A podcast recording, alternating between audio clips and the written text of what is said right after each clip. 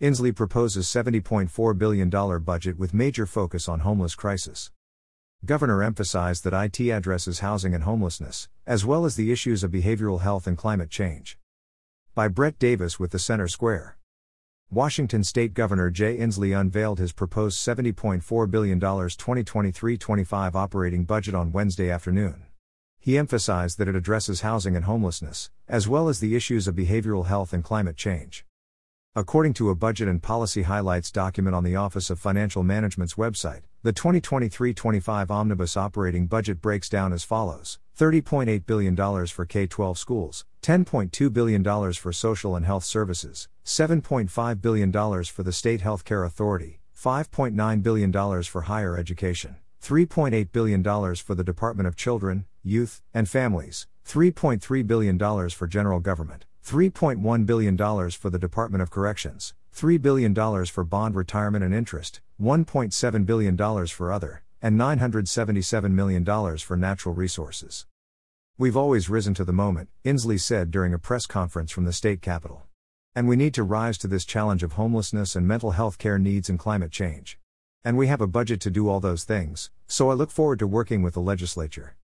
The governor described homelessness as a housing deficit. He added that the current state of the economy means the private market won't produce the number of housing units needed in the state. Rents have gone up, and people have fallen off the ladder of the ability to pay rent, Inslee said. Our population is still growing, we need to build about 50,000 housing units a year just to keep up. And we're about 5,000 to 7,000 of that short, every single year. There are more than 25,000 homeless persons in Washington, according to Inslee, an increase from 22,000 in 2020. Other estimates have the number much higher.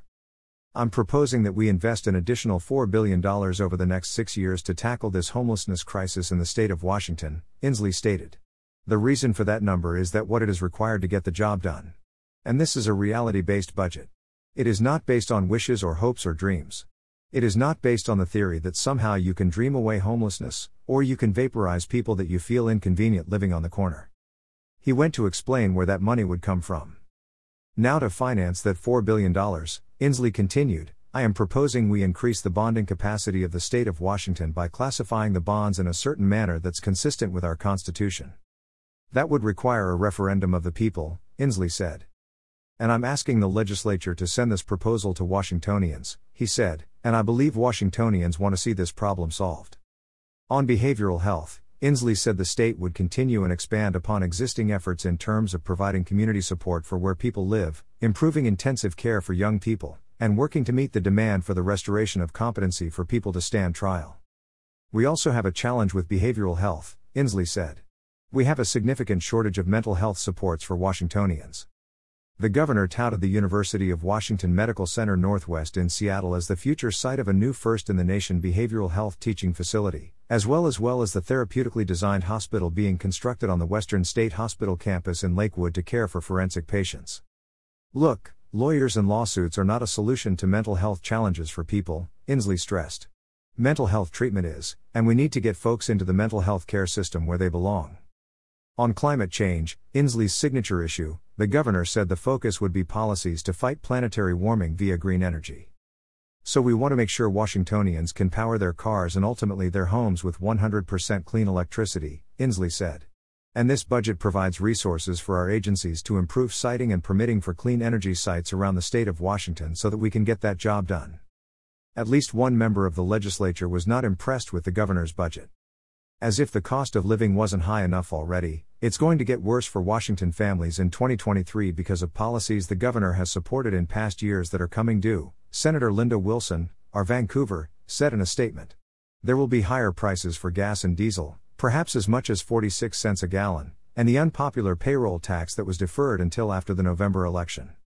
She brought up the controversial capital gains income tax ruled unconstitutional earlier this year. The Washington Supreme Court is expected to rule on the tax's constitutionality next year, but in the meantime has given the okay for the Department of Revenue to administer and collect the tax. Some also must begin paying the capital gains income tax, even though it was declared unconstitutional. They can thank the state attorney general for that, she said.